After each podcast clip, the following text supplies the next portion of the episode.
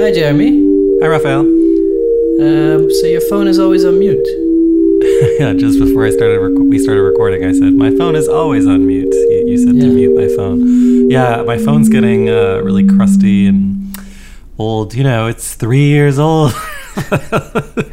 Oh, the pain. it's it's time to put it out to pasture. but but but it's not a policy of you and Kristen like oh our phones have to be on mute so we can really be together or something like that. It actually causes a lot of marital um, problems because um, I never know when she texts me because I've set it to silent, no vibrate, but I can't remove. You know that little toggle? It's just like stuck. In okay, so it's a, it's a physical problem. It's not a, a policy. yeah, it's like an iPhone decay problem. Yeah. Uh, yeah. Yeah. Which I which I was planning to fix. But but week. if the button was working, it's not like you would always have it on mute. Uh, kind of because the, the like the notifications, which were like eh, you know one of humankind's greatest inventions, if you were to ask anyone in technology, uh, were you know are are really quite quite often not very useful. And like I- when people see my notification drawer, we've talked about this before. It's really absurd. Like there's like um, thousands of notifications. And there are at least hundreds of messages from people. and Yeah. So if you would, if it not, if every app would make a sound, your phone would just constantly be buzzing. yeah, I'd be like Jeremy, Jeremy, Jeremy, Jeremy, Jeremy, Jeremy, You Jeremy. got, you got a minute? Got a minute? Hey, look at this. got a minute, Jeremy. so I just, uh, it's better off this way. Yeah. No. But you you pre-ordered the new iPhone. No, well, the plan was to pre-order the new iPhone. Uh, I, I was legitimately excited, as I've talked about on a previous podcast. I know it's a ridiculously expensive phone, but I felt like I could write it off on my taxes because it has this technology built in that I want to perform with. And I thought it'd be, you know, a fun exercise in early adopter culture, which I often parody. Um, so I uh, I got online at uh, Is, is it that expensive though? If you if you It's laptop prices. It's it's the same price as a laptop. yeah, but you use People it more. saying, you use it more than a laptop. Uh, that's true, but you And- don't use it, it- to make money usually. It's, I just Yeah. calculated because I also I think we both have savings, so technically we can afford it. It's not that we. It's don't like one have- percent of savings. It's not that you don't have the money. It's that you think at this moment it's ridiculous to spend that on. Well, there are two things. Yeah. Yeah, either I invest in myself, my future self, through retirement, or more and more what I've been doing is investing in others. So it's taking money away from money I might give to other people, Yeah, yeah, yeah. yeah. um, and so then I feel bad about that as well. But I just calculate like people don't really think about spending four dollars on a coffee regularly. That's Mhm. that's fine, and you can also make coffee at home for fifty cents or something. yeah. Um, and then a thousand bucks for a phone, three hundred sixty-five days. It's about three dollars a day for something you really do use every day. Um, Less but- than a cup of Starbucks coffee a but day. But it's it, Hmm. it's funny. I, I have the iPhone seven, and then I was excited about the iPhone ten having a bigger screen in the same size body, kind of. Mhm. But it's only a taller screen, so it's just as wide. And I, here's my thing: what I really want, I want the question mark on the keyboard during texting. is that? Oh, do I So- have that? I don't think. I think on the plus, maybe you do. But the, so so when you go, you have a plus right now, and you'll go to the ten. Your phone will be narrower, Yeah, yeah, I know. I'm worried about that. I, I've, which I'm which makes it easier to to hold. mm-hmm. But I can't read books. That right? Well, you read them sideways, I guess. well, it's a good segue into this week's topic because a lot of people are saying that this new iPhone is rent priced. You know, they're saying that it's the same price as rent in most cities. That's not true. Yeah, because who, who rents for a thousand bucks a year? well, you're in New I York. want to move to that city. Well, first of all, in Canada, uh, because there's a one thousand dollar version and there's a eleven hundred dollar version, which is like, you know, sixty four versus two hundred fifty six gigabytes of space. Yeah, Um, so on the higher end, eleven hundred dollar one. yeah. Plus sales tax or whatever. Plus sales tax, Yeah. that like adds up to like fifteen so hundred dollars. One month of rent, basically, or one Yeah. year of rent. What were they referring to? Yeah, one month of rent. Yeah, well, that doesn't make a whole maybe. lot of sense because you use it for two years, so it's twenty-four months. Mm-hmm. Yeah. No, I- So- I mean, I, well, complete, I people are on completely understand that you, if you don't, if your income is low, you have to cut on everything, and so Yeah. uh, you can get a smaller iPhone or a used one, and uh, Well, I didn't finish that. I am. I am, I did. I didn't pre-order this thing. Actually, I should mention that. I, so I got up at like 8 a.m. on Friday, thinking like, "Hey, it's uh, it's only been a couple hours since they went on sale for pre-order, and it was already like eight weeks of Mhm, uh, of wait time." But a bunch of people I was I was with, I was at like a company retreat. They got up during this company retreat at like 3 a.m. Several people, not, and they got up and they, uh, or maybe they didn't go to bed. I'm not sure which. They ordered them, uh, and one guy ordered six, uh, six of these new iPhones, and I was like, "Why did you order six? You stole them from people like me." And the reason they sold out so quickly is obviously people are scalping them. And he said, "Oh, because when I saw that there was going to be these long wait times, I was thinking, oh, I should get some for some friends. And uh, would you like one? And I was like, oh, uh, yeah, maybe. And so he he offered to resell it to me. Now he's not sure if Apple's going to let him Yeah. order all six. That was the last thing he mentioned to me. But um, theoretically, he said I could have one of his six um, phones if I paid him, obviously. It, it's also an interesting problem. Uh, it's not this week's topic, but uh, Bitcoin is so pervasive and uh, saving for retirement and all that stuff. But as an artist, I keep thinking the best return on your investment is to buy materials and experiment with materials because you'll you'll f- you, by playing around with materials, whatever those materials are, whether it's a, a phone or whether it's paint or whether it's a Kinect. Mm-hmm. If you just have those things laying around, you'll probably find an idea, and that idea will generate way more revenue than even the five times return you could get on Bitcoin or, or whatever. Like Interesting. when I was playing with lenticulars, that really changed my whole operation because I just was doing some tests with lenticulars and it cost a bunch of money. But if you look at that financially, that's a way better return than putting money in mutual funds and getting ten percent and. It's like a research and development cost. I yeah, mean, I and, a- and uh, I mean, you also said your parents said if you have a business, you're not supposed to make a profit for a while. Right. Generally speaking, yeah, you should be pouring a certain amount of your money back into your business. I would say um, I've made a few too many of those investments. Well, yeah, it, it, it's it's funny. It, it's just funny for me from a psychological point of view, where you probably never thought too much about buying a gaming computer because Mhm. you needed it for your performances. yeah. But because the the iPhone is a luxury product that is in the face of other people, yeah. th- there's this privileged guilt that you have that you don't want to show. But when it when you buy something that's more expensive, but it looks like something from the Matrix, and it's like I'm, Yeah. part, I'm part of the the resistance, and I'm using a, a ten graphics cards, and I'm gluing them together, and it, yeah, so it's it's too bougie, I guess.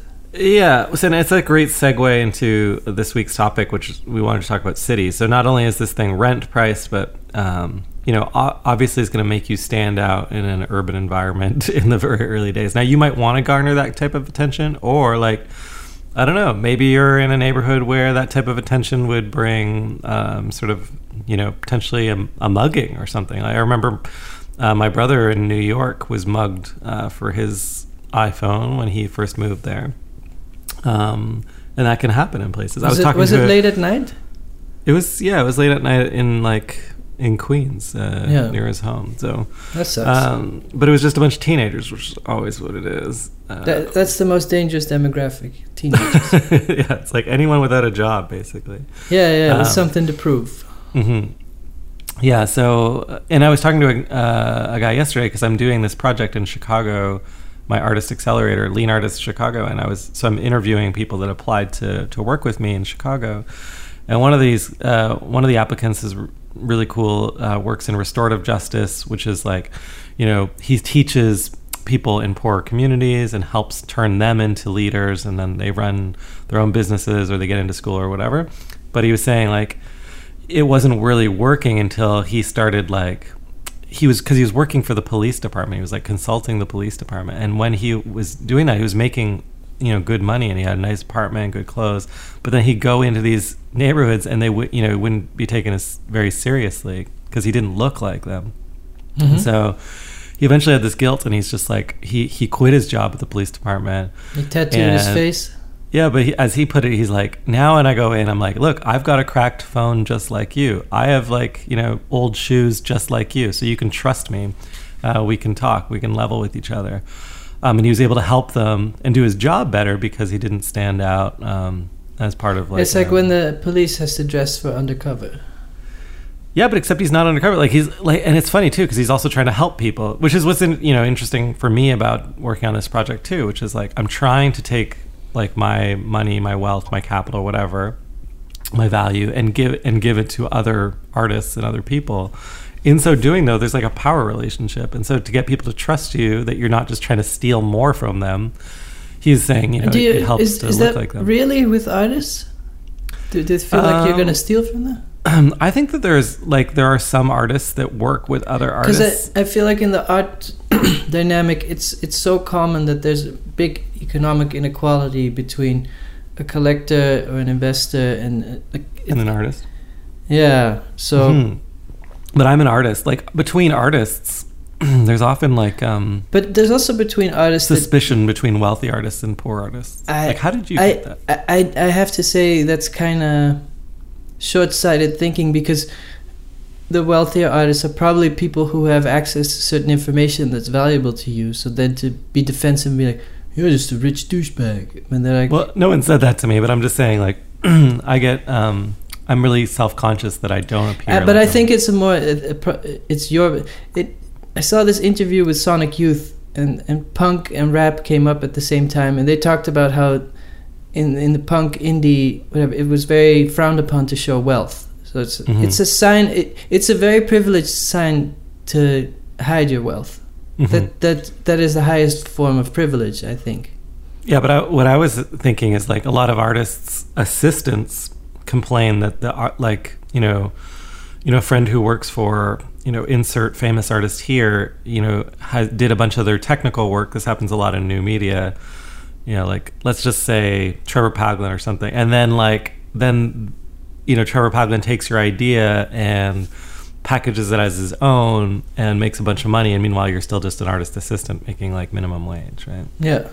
so I don't know. I I, th- I think there's good and bad examples. There's also examples of uh, people becoming close friends with uh, the artist they assist, and the artist uh, gives them a show in the smaller room next to theirs. And there's there's Mhm. good and bad examples. I, yeah yeah yeah. I, like there are good and bad people anyway but on to this week's topic which is cities um, this is actually still a good segue we're still in segue territory which is that you know um, when I, well, I don't know we have cities on our spreadsheet of, of things but w- one thing that that's true in cities right now one tension is always around gentrification right and where artists are concerned if we're going to well, it, this it, around artists yeah, I, I think gentrification is just a a symptom of a, a not a symptom, but a a result of people moving to big urban areas. So in the seventies, you saw that the whole idea of cities was kind of dirty, even both in Europe and in the U.S. Like there were a lot of movies.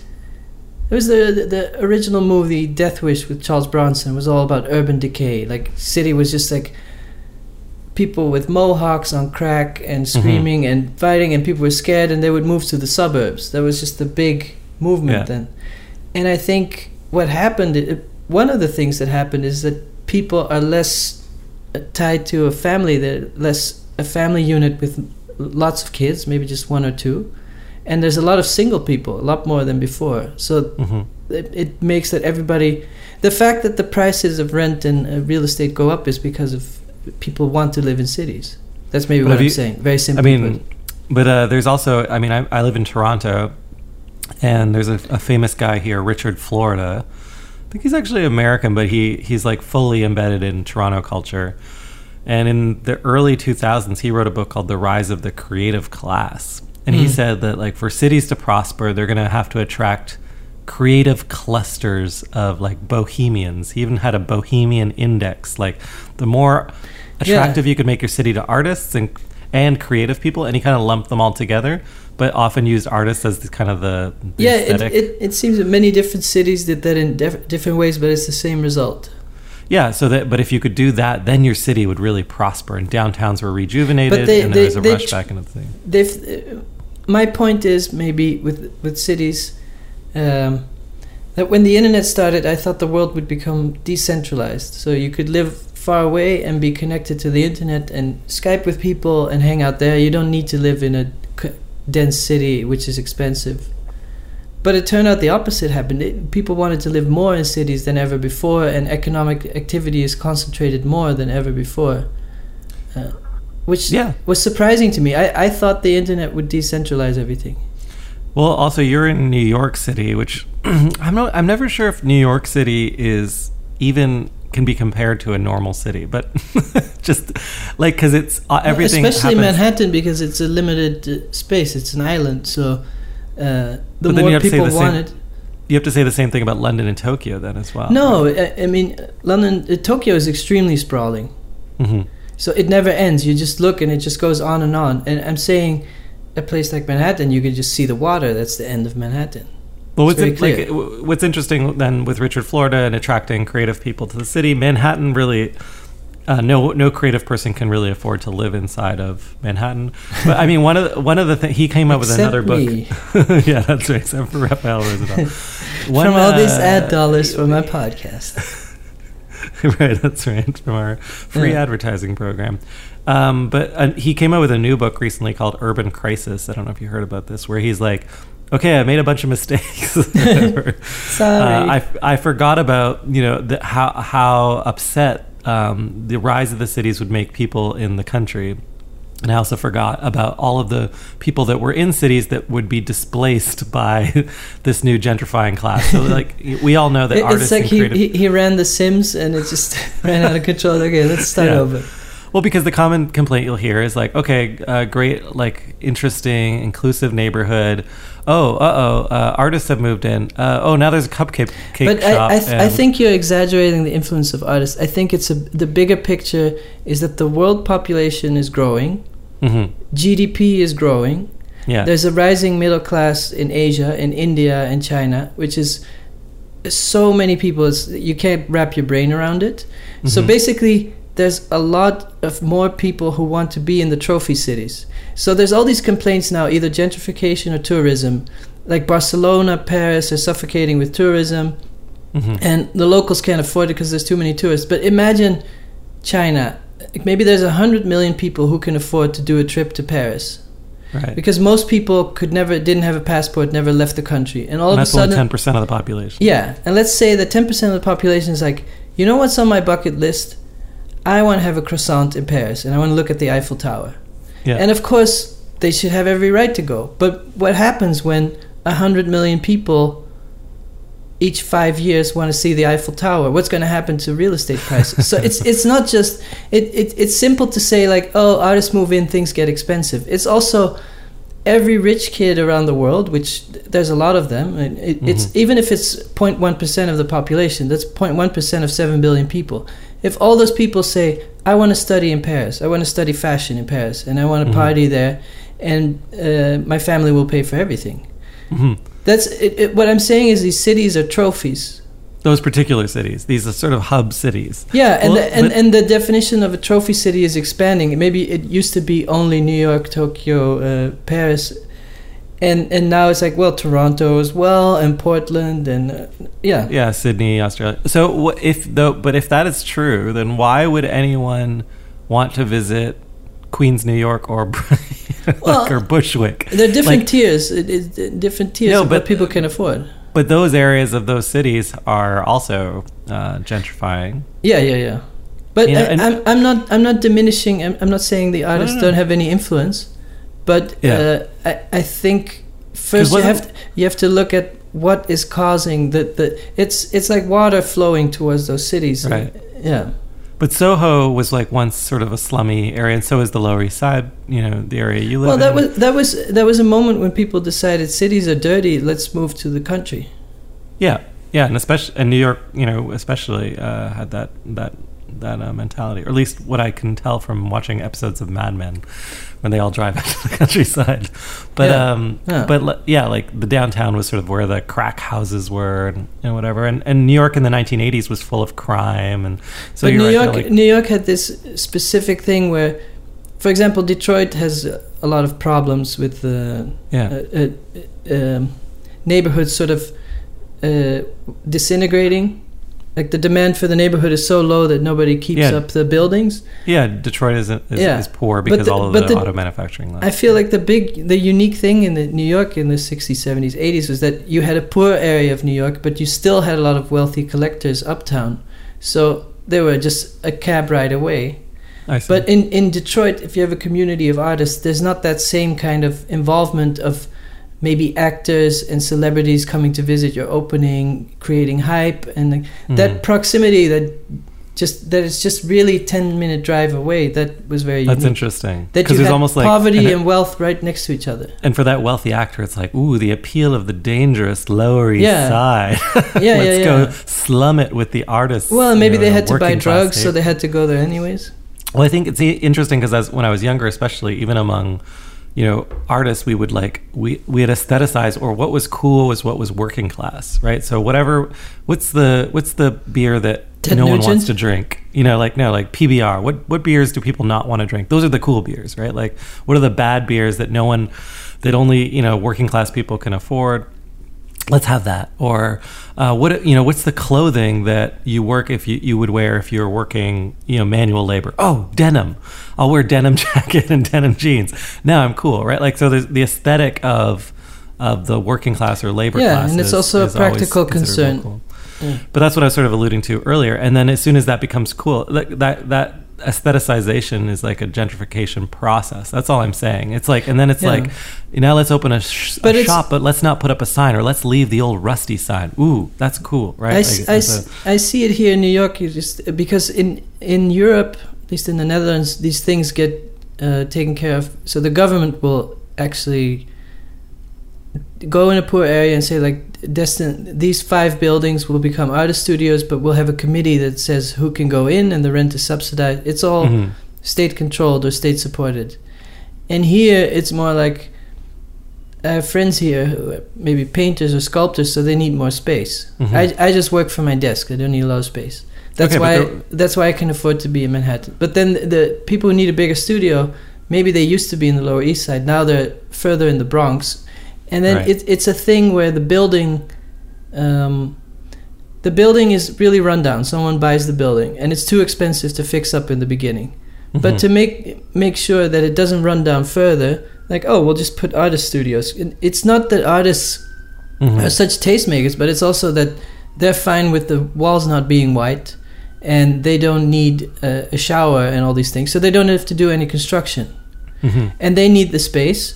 But then because the artists are there, then the coffee shops come in, and then uh, at some point, graphic designers become more comfortable yeah i with do it. think it. goes And- artist and then graphic go- designer. Yeah, they're very then, uh, closely paired because then like, it- because also graphic designers need less space. So it gets a little more expensive per square foot but the graphic designers can move in then the architects then the advertising people then startup people and finally apartments. And it's like every step it gets a little cleaner it gets a little more fixed up and the investment is higher Yeah, but in some cases the place is clean and fixed up already. It's just made up of a different group of people. I mean, I think there's this.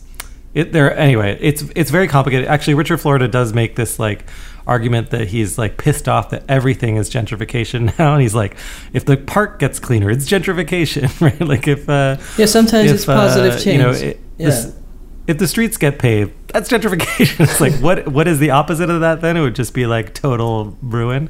Uh, well in, so in rio kinda you that. see that a little bit now like degentrification where it, it i think um japan now is building up to the olympics so then they have a good economic stimulus and brazil had the same thing but then the olympics were over and then you can see oh all of a sudden there's more homeless people and some shops are empty and it, Mm. things are going down and uh, yeah. I thought, you know, one thing that I've seen happen here and in the United States is like as the urbanization, as urbanization has occurred, the once prosperous suburbs in certain areas have become, uh, you know, uh, like de-gentrified in a way, or they're they're they're suffering through different crises. maybe like, there's I a know lot in of empty buildings yeah, like empty I know in. America there are a lot of big box stores that are like completely abandoned, and some people have done interesting art projects in those.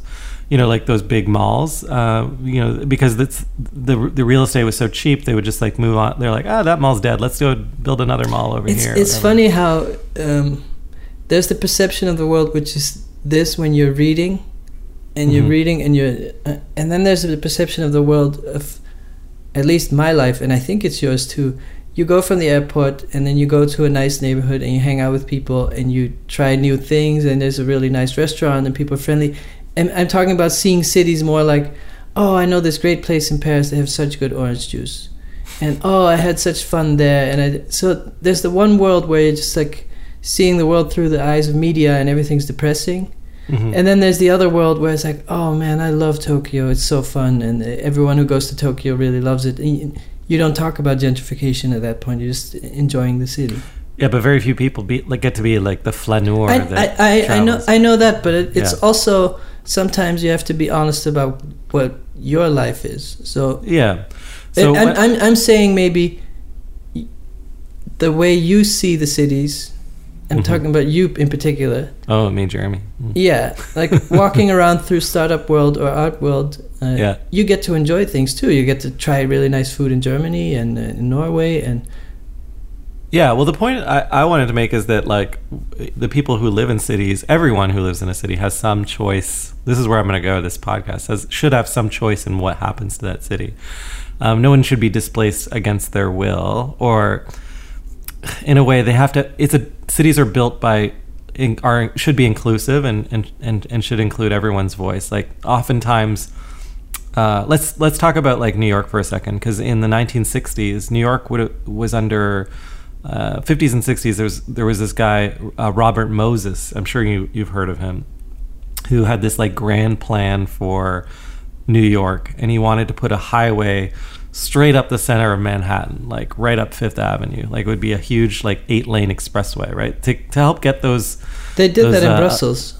They, yeah, did they? There was a time in the yeah 56. Everybody was like, oh, let's get rid of all these nasty old buildings. Well, yeah, because and then and then the downtown, re, you know, downtown used to be like Lower East Side. So World World Trade Center was was also like LES, right? It was like it was like mixed kind of uh, density, and there were lots of you know, it was it Well, was a it's, real it's like that movie Taxi Driver, the Scorsese movie, where everything was Mhm. dirty and uh, drug addicts and prostitutes Right. and yeah. So then there was this Canadian urban geographer um, who came along, Jane Jacobs, uh, and she came in and started organizing protests against Moses and like against World Trade Center. That was heavily um, there was like a lot of protests against building up downtown Manhattan, um, and but also like you know in favor of you know uh, like urban uh, design on a human scale. You know, she had these like quotes like you know if that if you get you know density that's greater than the scale of a pedestrian then you essentially alienate the pedestrian from the places they're choosing to live and it becomes not a human city anymore. It becomes this like kind of an i don't know this other kind of space that's not hospitable to humans. And anyway so she actually fought against a lot of this stuff and and, and suc- was successful. Like the highway wasn't built. Uh, obviously like downtown did did proceed as um, as we know, but um, saved whole swaths of what we what we now consider in Manhattan to be like um, like the most beautiful you know sections of Manhattan and some of the most beautiful buildings, right? But at the time, the idea was like all this old stuff. Let's just get rid of it. Let's put up the new thing. And uh, um, this is on my mind right now because like here in Toronto, we're going through really rapid growth and there's a different Moses, like Robert Moses on the on the horizon, and it's like I'm sure in the news you've heard about like Amazon choosing a city to build a new headquarters in. But here in Toronto, we actually just um, there was a there was a kind of it was a government actually was looking for proposals for redeveloping a part of the city, but regardless, Google won this proposal to redevelop a huge section of our city, um, and so Google has like a whole neighborhood. that they're gonna that the city and them are gonna build Google together Yeah. Where- yeah sidewalk labs which is like their like experimental you know city wing uh, of their business of alphabet it's got such a complicated company now but uh, they're going to run experiments and it's going to be this like innovation hub and yada yada yada. but the more interesting thing is that like what is you know this is a kind of the first time i can remember where like a com- where companies and specifically startups are not only just moving in like to a building Well, that's kind. Of, It reminds me of Detroit, how that was built by the car industry, and it's Yeah. such, it's such a wide. Uh, the, the the the city is so huge. For Yeah, actually, that's a great- that's a great point. It, was made for. I think there's many moments in history that cities were they're mining towns. Uh, there are towns that were made for textile industry. So I, I think there's many different kinds of industries that dictated a certain type of city. Yeah, so I mean, it's Yeah, like it's Eindhoven in, in the Netherlands is fully Philips, so it's Philips town. Yeah, so I guess maybe it just brings up or highlights this issue, which is probably there. It just makes visible something that otherwise you thought was invisible. You know, if you ask people, Man, like, I "Who- thought we were going to talk about cool cafes this episode. well, I thought, you know, like, well, first of all, with Amazon, like every every city is kind of forfeiting something to allow Amazon to come, right? Uh, uh, Yeah. For those that don't know, Amazon like said, "Hey, we're going to hold a competition, basically." Hey, we're who going to hold a competition. Who can we fuck the hardest? Yeah, just Yeah, spread like- your cheeks. Come on. Yeah, yeah. Like, who wants to give us the most number of subsidies and attract the all these jobs and Uh, you know, you know, there's regulations. We don't like those, and taxes. Oh, we don't like those either. don't like taxes. Yeah, they put up all these requirements Man, like no it- it's- taxes, tons of space. Yeah, it's so crazy because I heard this podcast where the all the big tech companies have to appeal appear as blue as possible, as as liberal and progressive as possible, but then they do whatever they and they're like, yeah, we're for gay marriage, and we're also for not paying taxes for a hundred years. Yeah. Well, I mean, like the thing is, if you were to take Amazon in Seattle, some people refer to it as like this prosperity bomb that was dropped on Seattle. Like, what happens is the price of everything doubled, right? Like yeah, because there's a, a lot of high income uh, workers. yeah. So if you think artists are bad, Well, that's Artists my make- point. Like artists are just a small. Uh, people give give all this uh, credit to artists uh, gentrifying neighborhoods, but it's just economics of a, a world economy growing and then concentrating in urban areas. Yeah, and what's really funny is like Amazon, uh, when they move a headquarters in, I don't know if you know this, they try and work with like local businesses to make the ground floor have like local coffee shops and local craft stores. But really, what they're doing is they're using the creative class or the artist as sort of the like um, the acceptable gentrifying force, right? Like this, like um, it's almost like a mask. Like no, no, no, we're Well, not. it's- I uh, think it's also the for the- Walmart yeah. of the internet. It's We're, also uh, for it's also for the employees that they want to feel like, oh, I'm not moving to an expensive mall. No, this is a cool upcoming neighborhood with Right. individuals doing interesting things. I'm not exploiting this space, right? So. Yeah, but I, Now- I, I mean, it's it's such a complicated issue because at the same time, if they would move to a, a state in the U.S. that is like one big heroin epidemic and people are poor, and they come in and they, uh, there is an economic stimulus. It's not. I, I Mhm. yeah, I don't know. I, I think it's more complicated than just saying like, oh, Amazon is evil. They should never move here. Yeah, I think the part that's not complicated for me though is if we go back to that Google example, is if these companies start running the cities too.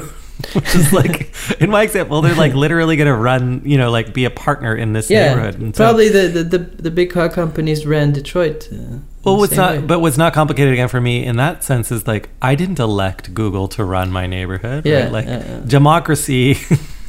like I, I think Jeff. Uh, no, it wasn't Jeff Bezos. It was uh, oh Eric Schmidt when Google won the bid to build here in Toronto was like, um, now it's our turn. that was his quote. Which is like, oh yeah, it's been like democracy's turn. and now it's Google's Yeah. turn to run the world. Anyway, uh, I'm gonna I'm gonna watch closely for everyone. I'll, I'll definitely keep you updated on the podcast. Can we can we talk a little bit about uh, cafes? You want to go back to cafes? No, I, I want to talk about individual experience versus policy. So uh, Okay. because it, my problem, uh, there's many problems with talking about politics, but one of the problems is that it's just so far from what I experience daily. So uh, um, Yeah, but policy I'm always does interested. affect like yeah. the top down stuff does affect yeah, you yeah, day but to day. it- I want to talk a little bit about. It, we talked about growing up in a smaller country and then feeling like the action is in other places. Oh yeah, And so I moved when I graduated, I moved to LA for a year. I thought that would be amazing because it's nice weather and people speak English and it's uh, America. Boy, were and I you like wrong. Boy, was I wrong. I didn't. I didn't like the vibe, so I left. Then I tried Berlin. I thought, okay, it's great. A lot of art and a lot of uh, uh, technology-related art and fresh people. And uh, after a while, no, that didn't. And maybe my question to you is also coming from Toronto and then going Yeah. to different cities. Did you try different cities and were you tempted to move? Yeah, yeah, and it's funny as I was talking to um, an artist yesterday about this because they had just recently graduated. They applied to my lean artist thing as well, but they hadn't.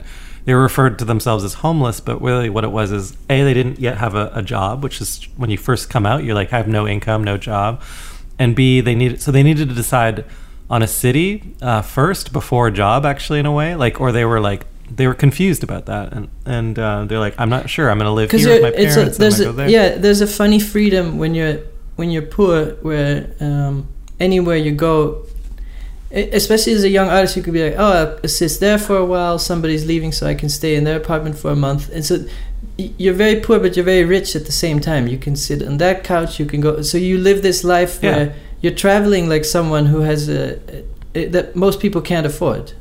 Yeah they referred to it that way as well. Like i could go yeah i could stay with this friend for a few months i could do this i do that. So i did the same thing. Yeah. And where i wanted to move when i finished at syracuse in what i'm saying is then your income goes up and all of a sudden you can't afford those things. It's very funny. Well yeah like so i was living on $10000 a year when i graduated and which sounds like i don't even know how is yeah same It's for like me. makes, yeah. makes no sense. No, uh, there's a there's a really weird economics where uh, uh, you, you you stop spending on all these things you don't need. You're fine with a five year old iPhone, and you get hand me downs from people, yeah. and you you're not paying rent because you're doing residencies and all this stuff, and so you're, you're kind of wealthy. Yeah, yeah, I didn't feel poor. Anyway, so I thought about Philadelphia actually at the time because New York actually did seem unreasonably expensive even at that time, and a lot of people from New York were moving to Philadelphia. Now, what happened is I did a few jobs for people in Philly, and I hung out there a little bit. Um, and a lot of friends did move there, uh, but I would every time I'd visit to try and like figure things out. Um, I found that I there was someone that was murdered, Yeah, like, it- like next door to me or something. This is this is a uh, some friends, uh, people I know from the Netherlands did this project called favela paintings, where they would Mhm. paint in slums in uh, Rio, and um, you know Rio has some of the most notorious uh, income and disparity. uh, Uh, in, income inequality and slums and, and gang wars and all that stuff. So they went to to the slums and painted all the buildings to make a giant abstract composition out of a, a whole neighborhood.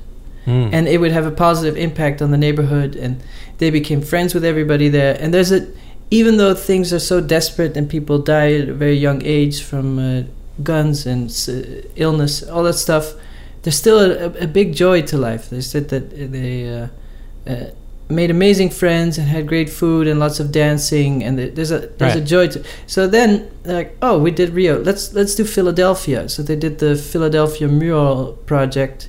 And like we're going to try to do the same thing and help the people and they left after half a year. This it's so depressing. So poverty in a different culture is a whole different thing.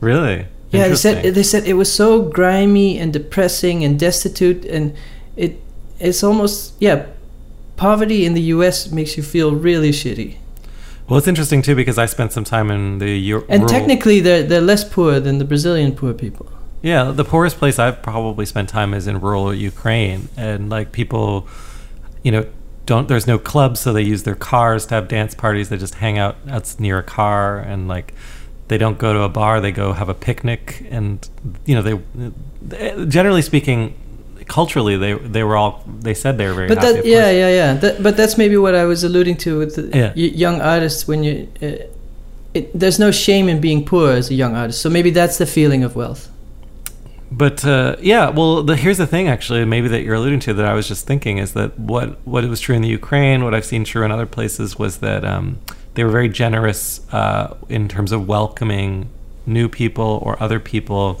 into their homes, into their festivities, and so it was more about relationships than things for them, and it seemed like and, and they have a lot of time to spend together Yeah, like there were these like men that were working in this metal foundry where I was, you know, doing some art stuff, and they would like at the end of each day invite me to sit down with them and break bread, and you know, and and would share everything they had with me, and and and therefore, you know, of course, I was willing to share whatever I had too, but uh, it was more through that sharing, and I, and I didn't have very much at that time. Um, and so the act of maybe what you felt in Philadelphia was a hostility towards sharing, which maybe is a difference in America versus um, versus other countries. I don't know. Yeah.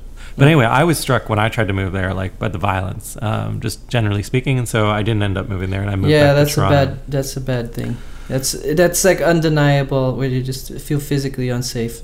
No. Yeah, and just friends would say like, "Don't go down that street. Go down this one." It was like it was really difficult for me to understand that. In Toronto, we do have like rough neighborhoods, but it was never like, you know, you were never afraid for your life. I grew up next to a public housing project where there was like a higher murder rate, actually two different ones, and I was in a more you know sort of a wealthier neighborhood growing up. I have to admit. And you'd eat, you know, you'd. Do you, you feel would, like- bad about it? No, no. I mean, because uh, but there was exchange. Like people would walk through the neighborhood and stuff. And, and I did talk about in previous episodes that there was some like murder that affected me in my childhood as well. But generally speaking, you could still. I don't know. I just didn't feel as bad as uh, it did in Philly. And certainly now, I mean, Toronto, where I live, is the safest city in North America uh, of its size. So it's like I don't really fear walking around. Um, the thing I do fear, though, I, I still do fear as like a local in a neighborhood, and this is not to get to a policy level, but as like large buildings get built up, and I was just in New York, and I was you know along the waterfront in Williamsburg, and like it had completely transformed. It was like all condo, condo, condo, condo, condo, uh, the whole way along the waterfront. It was really interesting because it had in a matter of like five years. Yeah. I don't, I don't, I didn't But the, recognize sa- it. the, the, uh, Manhattan must have gone through the same process 200 years ago, where they're like, "Oh, we have all these little cute farms, and now people want to build houses. Right, what the right. fuck?" And then it's all houses, and it's like, "What the fuck are these skyscrapers?" But that's Well- actually what makes the city. So Sure, I don't know. I mean, for me, it was just like in our in my own city, I started to forget what buildings were where, and and also like, Yeah. and then some cool neighborhoods just became really uncool. Um, Well, I, I live in the one of the last few pockets of not so high buildings in, in Manhattan. mhm. So it, it's a, a neighborhood that was a lot of Irish immigrants and then Italians, and now it's a lot of Chinese immigrants. It's, it's, and every time a, a, a group of immigrants prospers, they move to New Jersey or something nearby where they can afford a house, because that's really what the, the goal is. And Right, Then, yeah, and then the next group of, of destitutes moves in, and uh, now no, but that's true, and we shouldn't. We should. I, I I do think that there's a you know it's mixed. People are always like, oh, the poor people that were living here, and then meanwhile, though, the price of of their real estate went up if they weren't renting, if they managed to purchase, and for those who purchased or owned land in those spaces, it can be very good for them. They can you know afford to buy much. That's happened here in Toronto. So the price but, of real but maybe estate. maybe back to the Yeah. the personal choice of where to live. So after Philadelphia, oh yeah. did you consider other cities because Berlin had a moment and then Yeah, I did go to- Like, I I, did- want to settle down there. I did go to Berlin two years later, and I wanted to stay actually, and I would have stayed except a relationship unraveled. Um, but uh, Berlin actually I thought was a very livable city. At first I hated it because I didn't speak German, but then I realized you could live in a Berlin where no one speaks German. it's fine. There's a lot of Canadians in Berlin. yeah, there, and then there's like a yeah exactly. There's a ton of people I knew from Toronto even uh, there, and there was just a huge expat community. And now actually, when I visit Berlin, I'm a little bit disgusted by that because um, it's very you hear English being spoken as much as you hear German on the street, and it's a bit bizarre. Yeah, but again, again, that's that, what do you expect in a in a globalized, internet-connected world? It would be weird if it wasn't that way. yeah, that's true. I mean, Berlin is a great. Um, I, I, mean, I'm completely with city. you that it sucks that people get priced out of their neighborhoods, but Mhm. uh, at the same time, if you if you just look at the history of uh, agriculture and how in agriculture you used to need a lot of people, so a lot of Mhm. people lived along the fields to work on the fields to make the food, right, right. and then you mech- it, uh, mechanic and uh, automate it. Uh, Yeah. all the Mechani- cows Yeah, uh, yeah, all the cows, the milk gets extracted automatically, and you have a few GPS connected machines that just uh, get all the wheat and all the potatoes. And all. that used to be a lot of people picking all those stuff and getting the milk, and and Mhm. then you need bakers, and you need a hairdresser, and you need a school for the children, Well, here's and all all those things are not necessary when you only have five people working in something Okay. the size of a quarter of a state. Well, let's talk about this then, because like, like the thing actually that I haven't we haven't spoken about that's most important to me in a city is transportation time, and it's how I make a lot of my decisions. Like it's one of the reasons why, actually, I think at this point, New York, i unless you're living in Manhattan like you, is like almost an unsustainable city. And I know that the city has declared like a emergency crisis on this issue. Uh, because Well, the, but maybe that's the, the interesting topic. It's not just New York. It's Mexico City, Rio, Sao Paulo, uh, cities London. that I go to often. yeah, Uh, uh, that people people's lives are. So maybe we'll see a moment, and that was my my thing. I thought, oh, the internet will make it easy to work from home, and Yeah. you you get together once a week. But that hasn't happened. But maybe it will happen. Maybe we're just not comfortable with it yet. But in ten years, I think we're it's to perfectly this normal to have Skype meetings once. Yeah. You know, imagine if instead of going to work five times a week, you go once a week, and the rest you do from home. Maybe. I mean, there has been a, a, a tendency for companies to insist because of design thinking. Actually, literally, designers have forced uh, companies to stay local because there's better bandwidth uh, for creative. yeah. So for, for you, if for that you when you develop, if if you were developing uh, a new feature, would Mhm. would it be like, okay, everybody, think about this for a week. We'll meet again on Friday. Does that No, work, or you no. you have to be together? Because Yeah. to me, that's the interesting human interaction that dictates the cities. Like all the cities and the gentrification and the transportation problems yeah. are caused by this need for humans to be together. Yeah. So my brother works in San Francisco, but he lives here in Toronto. And then there's a company that's in design that's very popular called InVision. They allow you to do like quick prototypes, and now they're competing against Photoshop in a few areas and stuff like that. It's very popular among designers. Every designer listening to this knows what InVision is. But InVision's products are built, and there's not a single office.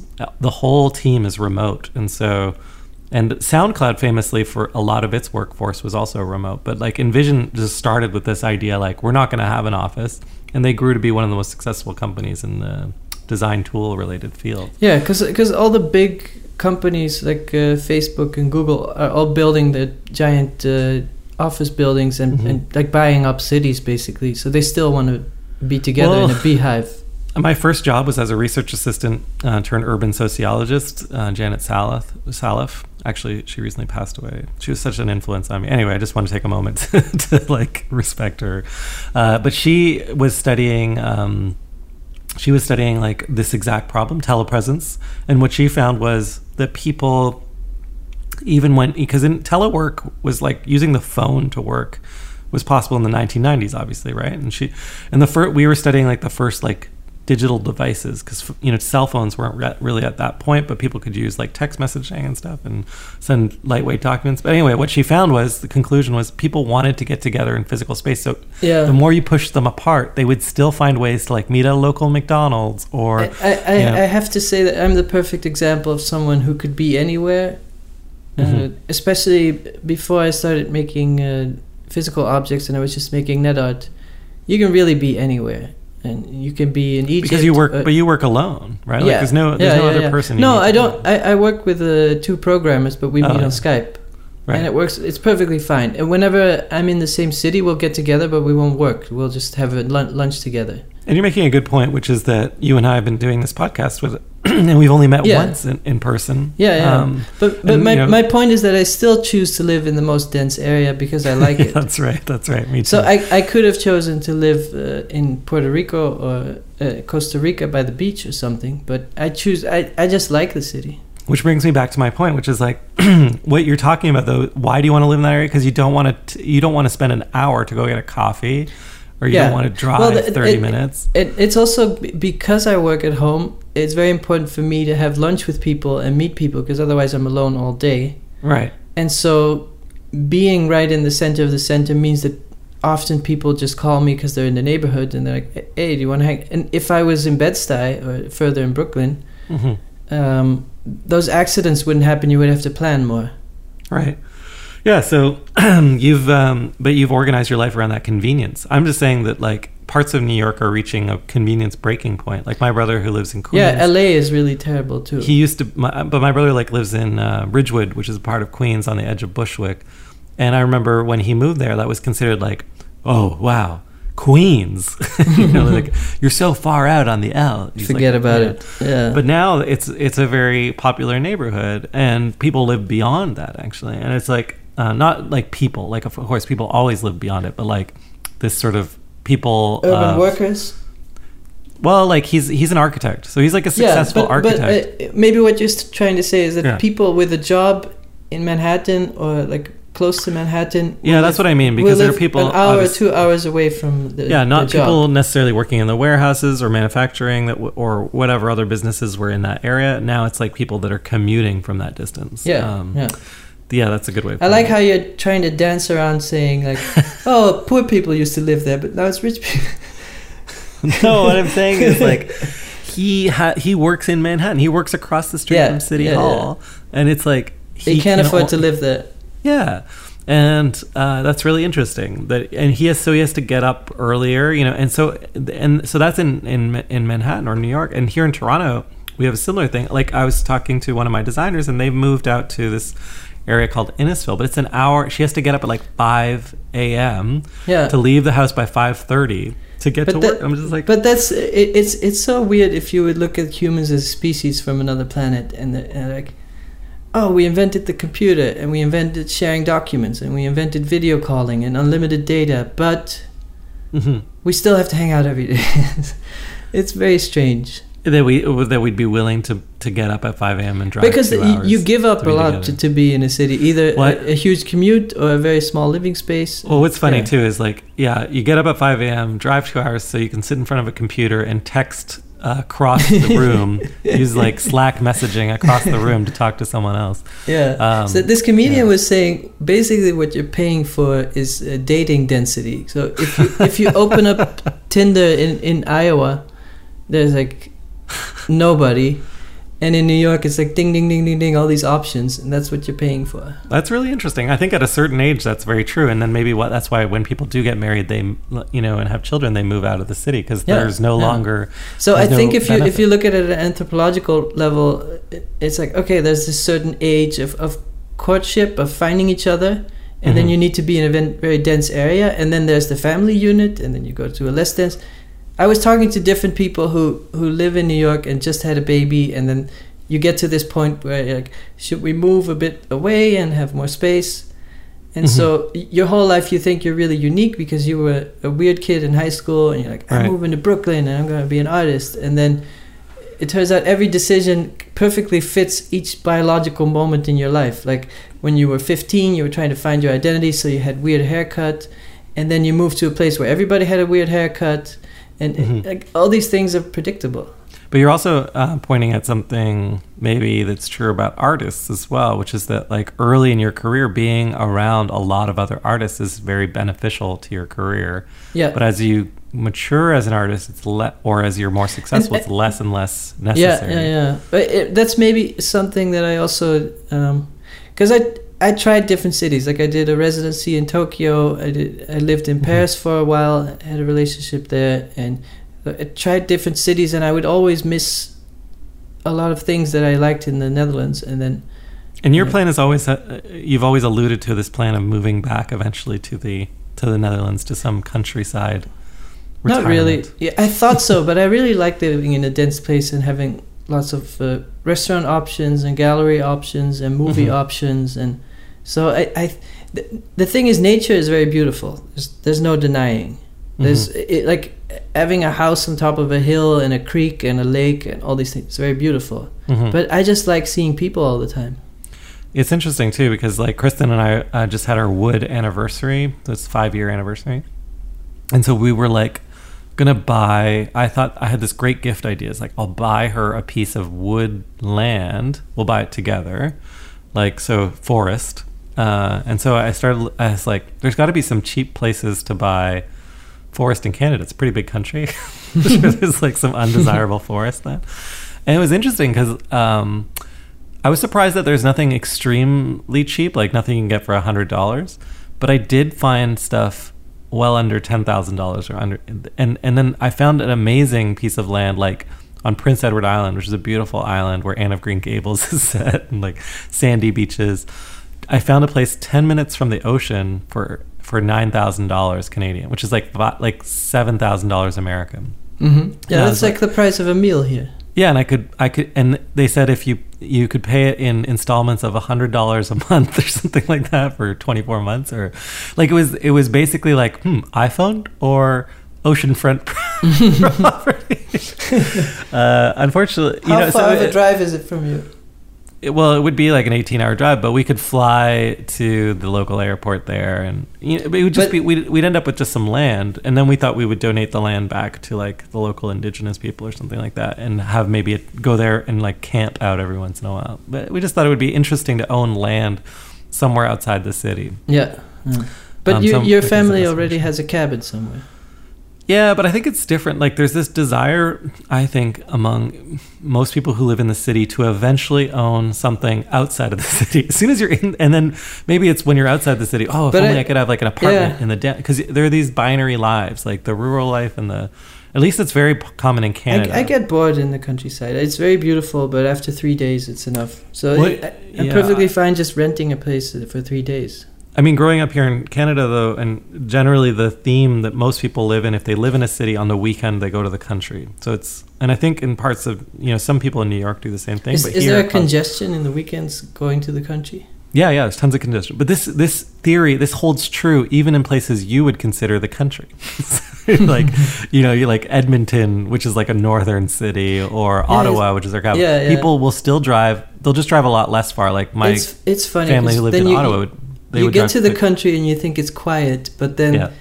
my dad lives in the country. It's very few people, but right next to him is a, a classic car repair shop, and then there's a bunch of cows, and then there's a, a Mm. bunch of uh, roosters making sound in the morning. It, it's quite loud there. Yeah. Yeah. Anyway, I, I I don't. I feel like our good point is getting lost, but uh, good point there being that um, you you know you want what you can't have or whatever. Like that. that uh, I don't know. I, I think there's giant problems, and it, it stemming from uh, you need to be in a city f- for a job. Like I think Mhm. a lot of people would prefer not to live in a city, but they have to because of their job. mhm. And so I I think there's a lot of But we've talked about this before. like- progress could be made for decentralizing things, but so the, part of it is the economic necessity, and then part of it is also people like being around other people, and cities are safer than they were in the 70s. But maybe the good point is they say they'd like being around other people, but not everyone does. Like I, I was struck when I was in New York every week that when I would go to openings, people weren't there. and like I was like, Where Mm. are you? It's like, oh, I was tired, I watched Netflix. I was like, But you're Yeah. in New York, you're paying a premium to be here. What are you doing? Yeah. And so it was more the psychology of living in the city. So it was the comfort of not missing out more than it was actually But uh, I, I, I, I think every exhibition that I want to see, I go see. I just don't go to the openings. But right, right, right. and right. and if I want to see people, then I'd rather meet for lunch or dinner than speak to someone for five minutes. I I don't think openings are the best way to talk to people. And I think you alluded to something which is undervalued, and, and we could do a whole episode about this, which is the the lunch or coffee date. And I've really taken advantage of this in my in my life, and more and more. Like so, every day I usually have a lunch date or coffee date with someone in the city. At you know, that's you don't scheduled. spend a lot of time by yourself, huh? No, no, but uh, just like you, like the, there's this the density the city allows allows me to set up meetings, and if I you know if I'm in Manhattan, of course I'm going to set up like ten meetings while I'm there with people because I'm not going to get a chance to see them otherwise, and. You know, anyway, so the city gives you this like ability to meet face to face with people, and there is something you get in a face to face that you don't get over Skype. You get this sort of like trust exchange or something. Oh yeah, yeah. I, I found. I found that a meeting with friends, uh, um, family works on Skype, but friends and colleagues doesn't work on Skype. Like i Mhm. if if I haven't seen my friends in Amsterdam in a while, I'm like, hey, let's talk on Skype. It doesn't. It's kind of weird. So Yeah. Yeah. So I mean, we have to like probably the speculation is the cities will continue to get more and more dense. I, I think there will be a flip. I think there will be a point where the, uh, the, the smaller cities will become more interesting, or or some because. Uh, uh, um, Oh right. Will, And, uh, like, in the seventies, York and- people like yeah. uh, people. uh, If you look at a movie like Death Wish, that, that was it, it's being remade Yeah. now with Bruce Willis. Mhm. Um, but uh, or the, the themes in a lot of or Dirty Harry or like these kind of and the city was a dangerous thing and grimy and it, it was only getting worse and there's Mhm. crime everywhere so we have to have vigilantes. To, that, and I think it, so. It, you just can't extrapolate the present. I think That's something will uh, will it, it, something at that point people were like oh cities are so dirty and then uh, some smart people actually bought buildings then and made a ton of money later 'cause like oh it's, the city will come back Yeah, but I guess uh, you know, I don't like to look at dystopian because we talked about Blade Runner last. like, there's they always paint the future cities as these dystopic, overdense nightmare cities. but I think you're right. One thing that's really interesting is that the you know mid-century, last century, like in the 1950s and 60s, America. If we just looked at America, had a lar- a large number of large cities. Like, it still has a large number of large cities, but you know what I'm saying? Like, there was if you looked at just New York State there was New York, there was Rochester, there was uh, Syracuse, there was Buffalo. These were all cities that were verging on a million people. Maybe not Syracuse, but Buffalo and Rochester were, and, and were as large as New York. And then Detroit was a huge city, as you alluded to earlier. Detroit was is still the largest geography, urban geography in the United States, bigger than LA uh, in geography. Yeah, it's just a lot of buildings are abandoned. Yeah, and of course we all know the story. A lot of that moved south and there are a lot of southern cities that didn't exist um, that do. Yeah, so exist. one thing's for sure that things are always in motion. Well, yeah, and I always think like that. That's what was really interesting about your your your Chinese tourist comment, which uh, you know is that the flows are also really big. So when a, a flow, a billion people decide to flow in one direction, like a wave in a pool, it can Let's go to Paris. Yeah. And my point from earlier was that the people that are jumping in the pool, the people that are like sort of doing a cannonball in the pool right now are big technology companies. And as we saw in like San Francisco, if you visit San Francisco, you're like, is this a city or some sort of bizarre like like is well, a television it, it, show. It's, it's funny because even Facebook now has to build affordable housing because uh, not everybody's an engineer at their company, so most if, people can't afford. And even it, it gets to this point in cities where you can have a really high income, like let's say what I think is a high income. Let's say mm-hmm. your income is half a million a year. That's quite a lot. Yeah. You'll still feel poor in San Francisco or New York. You're still on the back of the line if, if you want to buy an apartment and. Uh, yeah. It, it, means nothing. It's you're still. What. I find interesting though is that cities still have themes that they're still not like that they're not mingled. Like they're becoming specialized, like nodes in, in on the internet, like websites or something like that. And so San Francisco is this. That's why I said it's like a video game level or something, or a Truman Show, mm-hmm. where it's like directed all around you know tech startups, and it so it's, it's basically coffee shops and offices. Yeah, and then all the ads, like all the billboards, are like, "Is your SEO, uh, you know, PCI compliant?" And you're like, "What are you?" Yeah. anyway, uh, it's all like jargony. It's like, "Is That's, your API uh, fundamentally yeah, yeah. SEO friendly or something?" So, th- and it's then, like, like, those air, airport uh, advertisements.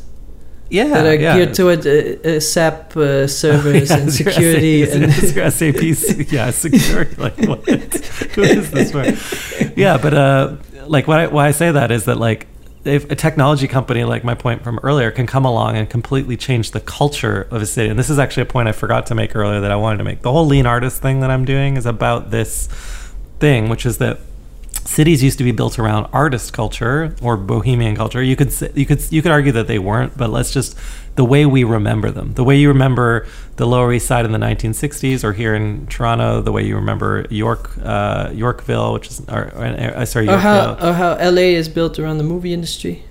Yeah, yeah. These are all these were all built around creative groups of people that you know came in and did creative things in those areas. They're bohemian, bohemian, bohemian uh, kind of demographic. Um, and what's happened is the way we describe culture today and the, the type of culture cities seem to try and attract is more and more this like startup culture. What I think is interesting about that is if you actually like ask yourself, what is startup culture, right? Like if you think about it in cultural terms, you come up with some really scary answers. It's all right? about efficiency. It's about efficiency, and then the actual culture, though, that is to say, the way people express themselves within that efficiency, is quite often in an inegalitarian way. That is to say, a sexist, misogynist, or racist way. Yeah, way and, and also no no culture. Basically, culture is inefficient. So it's all. It, you don't well, buy the, art because that's wait, inefficient. Uh, yeah. You, you, don't go to. You don't have any free time. That's part of startup culture. So there's no concerts, or right. uh, any leisure time is frowned upon. Yeah, uh, yeah, Clothing is frowned upon. It should be like standard a uniform. Gray T-shirt and a blue yeah. jeans and a hoodie. Don't so overexpress. Yeah. Basically, it's an absence of culture, and it, it yeah, it's just a, an efficiency algorithm. It's kind of even Wall Street has more culture, where it's like fine suits and cocaine. There's some culture, but it, Silicon Valley just seems pure efficiency. And you make a good point. You know, like Occupy Wall Street was really like taking back Wall Street in a way. That culture of Wall Street is not the culture we want. But like startup well, at culture, least the Wall Street guys buy art and uh, wear Yeah, sure. Yeah, sure. Yeah, but yeah, startups also have uh, traditionally that culture has underinvested in the arts uh, on a gross margin. Like the, I always say in Detroit, the Detroit Opera has been funded by General Motors for almost a century, um, but no Silicon Valley startup has taken a stand to fund the arts outside No, of ones that have a business model built Well, they don't have time for it. They work uh, 24 hours a day, and uh, it's just Well, always on. Yeah. Someone said that it's because like you know they're they have an objective mindset, a data driven mindset, and therefore they can't understand the value of subjective emotional Yeah. uh, productivity. But you know, ultimately, all of this adds up to a culture that I don't. I think they're into hiking. I think not- that's one thing that's valued by startup culture. It's like if you have free time, you go hiking. And don't get me wrong, like I work in a in a great startup where I'm, you know, but I'm part of building a culture there, and I really I think that's super important, um, and that we engage with a city. But a lot of these startups are super private. So the best example of this is like Google, who wanted to build a campus, and in fact they had a requirement for all of the architecture firms that they worked with that they had to build a campus that was a glass dome. that their whole campus, their whole office culture, their whole a whole city. In fact, they wanted a whole city under a glass dome, and and the architects were all like. Well, you know, a glass dome's not really a good idea for thermodynamics, for sound, for all of these things. It's going to cause you just nightmares. Like, We no, we just must make it have, happen. we, yeah, it was like a wall. It was like a Trump wall. They wanted a glass dome. They're like, give us a glass dome or nothing. It's monorails or we're out of here. And so Oh they God. did it. And it, what the problem is, it's created this acoustic and thermodynamic nightmare. and so Google started another startup inside of Google whose job is to build enclosures for people inside of glass domes. and it's apparently they're really bad at this because they have no experience in this discipline, and they've been But building they, these like they felt-like confidence. That's what they enclosures. have. A bit too much. Yeah. Too much confidence, anyway. Yeah. Yeah. But Anyway, uh, I, I, I, I've, um, I, feel, I feel like there's so much to say on this topic. I was invited for a festival in Japan called the Kenpoku Festival, mhm. and it's two hours by train north of Tokyo, and it's an abandoned area because um, Japan has this urbanization problem and a, a problem of uh, people not having kids and the what do you call it when the population gets older and older relatively. Mm, right. Uh, I mean, I, what do you? So, so you yeah. go to the countryside, and the schools are empty, and there's a lot of people in nursing homes, and uh, a part of this program, it's not really gentrification, but they did a It's geriatrification. Geriatric. Geriatric, yeah. I don't think that's the word, but uh, let's go with that. Yeah, so they did an arts festival uh, in many locations in old high schools, in old, uh, like really all these buildings that were tied to young people, either factories or high schools. And artists created exhibitions there. And this, it wasn't a permanent exhibition, so it wasn't uh, to gentrify, but it was to create tourism. And it did work. They get they got a lot of visitors, and people would do tours of this area because the area also has really nice food and it has uh, sp- specialized crafts and uh, so it brought a lot of people in and it was a more successful and more affordable strategy than doing traditional advertising it actually gave Mm. people a reason to go there um, so this was a way kind of of using art as a tool but at the same time uh, it gave artists the opportunities because there was all these empty buildings which they could do bigger projects that they can't do in cities Yeah, so, and I mean, uh, and and maybe what I'm getting to is that there will be a moment where all these abandoned high schools or buildings in uh, less dense areas will become very interesting. But Yeah, it's such a dedication to go visit all those things. That's already happened, you know, in Detroit, where there's there there's a project where they give artists houses, uh, as, and they create sculptural artworks out of them. In Chicago, I think I've mentioned Theaster Gates, who's like built cultural centers. I guess the good point that I'm trying to make is like that culture i- i- in a city is is an essential part of a city. If you strip the culture away, right? If you build tons of huge buildings and highways, if you which is like the culture of capital, then you're left without culture. If you just Well- allow startups to take everything over, you're left Yeah, without culture. yeah. And then the whole reason you said you want to live in the city is to be near people for lunch and to have co- you know coffee nearby and go to galleries. And Yeah, you but the- wanted the- culture in the city. There's there's a funny thing how cities develop, and and sometimes uh, cities have to take action communally, and not just that uh, individual companies decide the dir- direction of the city. So in Amsterdam, the tourism grew a lot, and I think they had a boost because there was terrorist attacks in almost every place in Europe, but not in the Netherlands, so people trusted. Uh, there's just way too much tourism, Mhm. and it's driving low the prices up for locals, and the, the people who benefit from it are restaurants and hotels. Mhm. So it's it's good for a portion of the economy, but for most people, it's just annoying. This you're not going to make friends with these tourists. It's not going to add any conversation. So, but what I'm getting at is that the last ten years, the price of real estate went up a lot. So I always considered Amsterdam as a backup plan of like, Mhm. oh, if things don't work out and it's more affordable. What happens is the city got way more expensive, and the reason it got more expensive is not beneficial to me. So it's Mhm. not that it got expensive because they added museums and galleries and concert halls. It's Right. because they added hotels and uh, pancake shops. So I'm paying. Uh, if I move back, I'm paying a premium for things I'm not interested in. And so that's maybe the same with San Francisco. If you're not in startup world, it's like, why would I live there? Exactly. Yeah, yeah. It's no longer, yeah, it's no longer about you. Um, it's Yeah. for someone else and for something else, a different agenda. So, at, yeah, you're right. At certain points, and that was the point I was trying to make earlier, and this did happen in New York already once before, and I think it you know, would definitely happen again, as we saw with Occupy Wall Street, and probably happen again after that. People have taken back control of the city and said, no, no, we want a city for us. The only thing Yeah. that we've, you know, we've decided on this podcast, I think, is that that's very difficult because us is comprised of a lot of different voices with different opinions. Well, that's the. I think that's the challenge now for the to unite the left, but that's a bigger issue. Well, yeah, and Richard Florida, what I forgot to say is that like the reason he wrote this book, where he's like, I was wrong about a bunch of things, called you know, is because of a in Toronto we had this guy Rob Ford who was crack smoking mayor, and b in the United so States, in the United it's always the crazy politicians that get famous.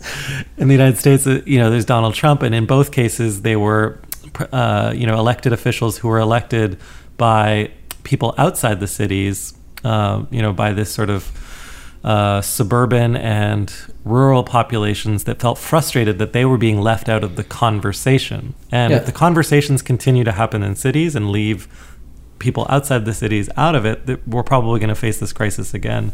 So we need to find a way to make cities inclusive. To and It- I, I don't know how to do it. Here's a question: If if you uh, for some reason decided I want to be a full time artist, hmm like you feel like okay, my my which I would recommend, but I know you also enjoy uh, working in a startup. But Yeah, let's say for some, but let, let's say that you you were like okay for three years I want to be a full time artist. Which city would you pick to be for three years? Hmm. I mean, I'm very comfortable where I am now, so I would, I would. It, but it, you're just saying like, if it was, if I wasn't already No, somewhere, no, where I'd it, it, can, it can be Toronto as well. But just if, if you, let's say that you spoke to FreshBooks and like, hey, I want a, a, three year hiatus, I'll come back. Yeah, but sure. I, I, I need to develop my own work. And what would be the best place for you to be? I mean, theoretically, the best place to be is um, is New York. But i- is it though for your type of art? Because New York is such a gallery driven model, and I feel like your work is better in Europe with. Uh, Mm. because because this podcast I, I think it's very important for a young artist to have as much information as possible when you make these big Yeah. choices No, well, I was just going through my head about all the people that I would sp- have coffee dates with, and um, yeah Most or, of or do, them- do you feel like the, one argument could be like oh i need to be more focused so i need to be isolated and so five years ago, I would have I would have said Berlin absolutely because everyone that I wanted to speak to, that I wanted to spend time with and Yeah. collaborate with, was in uh, Berlin. That's no longer the case. yeah Then I would well, have said definitely when it, we're talking like 2009 i guess was a Yeah. moment in berlin that uh, people were quite young so they didn't have a lot of responsibilities so Yeah. there was a lot of conversation And most of those people have scattered, or they're in Berlin, but they're like entrenched and they're they're in bunkers. Anyway, then there, they're busy like- yeah They're busy, yeah.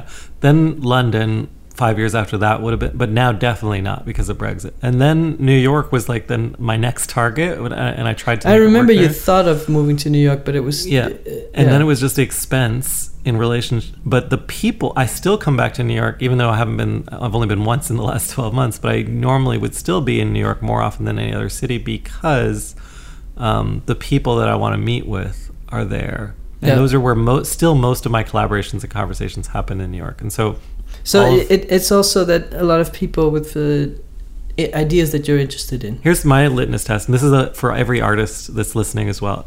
It's the place you go where people don't think you're crazy.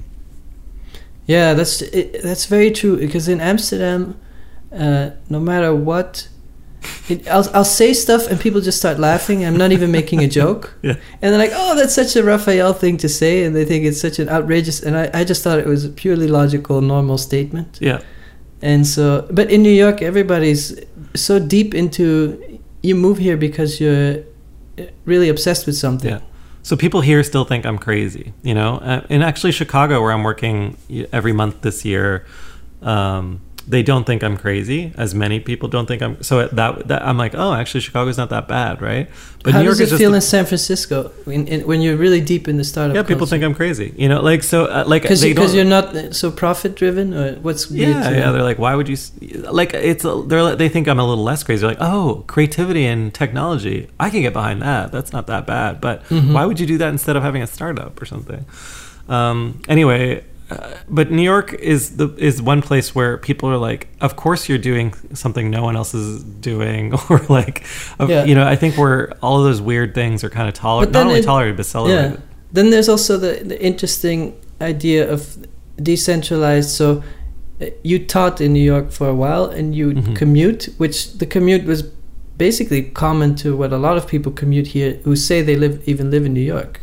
Yeah, it was Like a- flying from Toronto was not that much further than taking Door- the train from Queens. Door to door was like three hours. That's it's once pretty a week. But this was maybe my, my model that I was getting at for the future, where you could telecommute most of the time and live in a, a Mhm. remote area and then fly in wa- once a week. But Mm-hmm. um, maybe my point is that you can get a lot out of a big city near you, even just by going once a month and Yeah. just being social for two days and then It's funny going 'cause back I to just- your cave. I've been to Frankfurt, uh, or I've been to Germany like six times this year. I've been to Frankfurt like four or five times, and I was with a friend last time I was there, and she said to me, "I see you more than I see my friends from Mhm. here," and I was like, "That you know, that's very interesting. You know, the fact that." That you've seen me more this year than you've seen your friends that are local does say something about how The, uh, the people dy- move around the dynamics of a city, yeah. Yeah, Well, it is interesting that that thing you talked about, like, oh, I really have to live in New York or Tokyo, and then you're there and you watch Netflix. I haven't been to Tokyo yet though, so I feel like uh that I I can't make a decision about where to live. Tokyo to me is just one big theme park for, not even for adults, for anybody, but it's just, it, it's it's basically a huge shopping mall, but somehow it's awesome. I hate Mhm. malls, but uh, yeah. And I couldn't live in LA because of the driving. Just would, it drives me insane as a Well, the, visitor there. yeah, the the thing you were getting at of the the, the commute, that seems to only get worse. And it, like Elon Musk is trying to come up with ideas of building tunnels, but that's basically what subways are. I don't know how that's gonna. yeah. So, I it- think I wonder if there's a tipping point where people are like, uh, well, fuck this. I'll just visit the city once a month. Yeah, I think we're at the tipping point in this podcast though, where like there's a there's a hundred topics related to cities that um, we should probably cover another day. Um, what do you think? Sure. Yeah, I'm I'm into the topic. We can we can do, do a uh, a version two in a while. Yeah, like I, I mean, choosing. I forgot to ask you. I mean, you chose New York, so is is there a choice that that you that you that you're considering outside I, of? I, I felt like it was really clear to me with BYOB that I started BYOB in Berlin and it was really fun. But once I did the same thing in New York, then everybody around the world wanted to do a BYOB and the idea spread very quickly. Mhm. And I just felt like the energy you put in here has a chance to. It, it, it, it's an amplifier. It's a sta- like a stamp of approval. It happened in New York. No, not a stamp. I don't know. It's yeah. Or it, it. Someone was saying it's a media center. Like if there's a storm in New York, the whole world knows it. hmm So I felt like you would benefit from that. Showing something here is makes it. That doesn't mean you have to live here, but uh, Mm-hmm. I also like the food. I think that's part of it. Yeah. I, anyway, I'm excited to see who the next New York becomes. Um, like, because I do think that there's an there's room for like, in, especially in the art world, another city. People are talking about L.A. being that next city. You know, London being. yeah, but maybe it's Liverpool, or maybe it's Manchester, or maybe it's Sheffield, or maybe it's Rotterdam. uh, You know. And that's something we didn't talk about that it's very commonly speculated among artists. So artists always I don't know if this is true outside of my circles, but I'll just say in my circles, artists continuously speculate about what city to live in.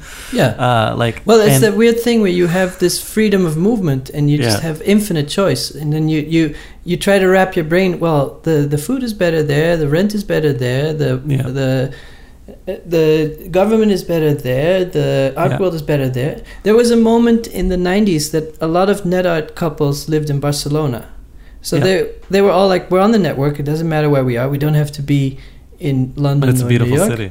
It's a beautiful city. It's by the beach and nice weather and nice food, and it was affordable at the time. So you had JODI and Franco and Eva Mattes, and you had UBERMORGEN, and it, it was all these Yeah. net art couples for some reason. As we talked And- about last episode. Mhm. Yeah, and so they tried. So it's it's not a, uh, an epicenter. It's it's not a, a an important capital with a lot of collectors. Mhm. But what's the the city now? Everyone's saying Athens, right? Yeah, I guess, but uh, uh, I, You had to I, I don't know. I don't know if it's just Instagram now. If that's the city. I don't know. Everyone talks about Athens because, uh, you know, basically, in a way, it's like taking advantage of the economic uh, difficulty Athens has It's- been having. It's a very yeah, cheap place to live, It- but it's, also socially progressive, which uh, you know artists seem they require and nice food. good food, good weather. Um, European, like so, you, you know, in terms of Europe, you can travel very quickly to other parts of Europe, which is key. That's why uh, everyone always also talks about, and I still just have not seen this happen, but Brussels always comes up as this like yeah, it's very central.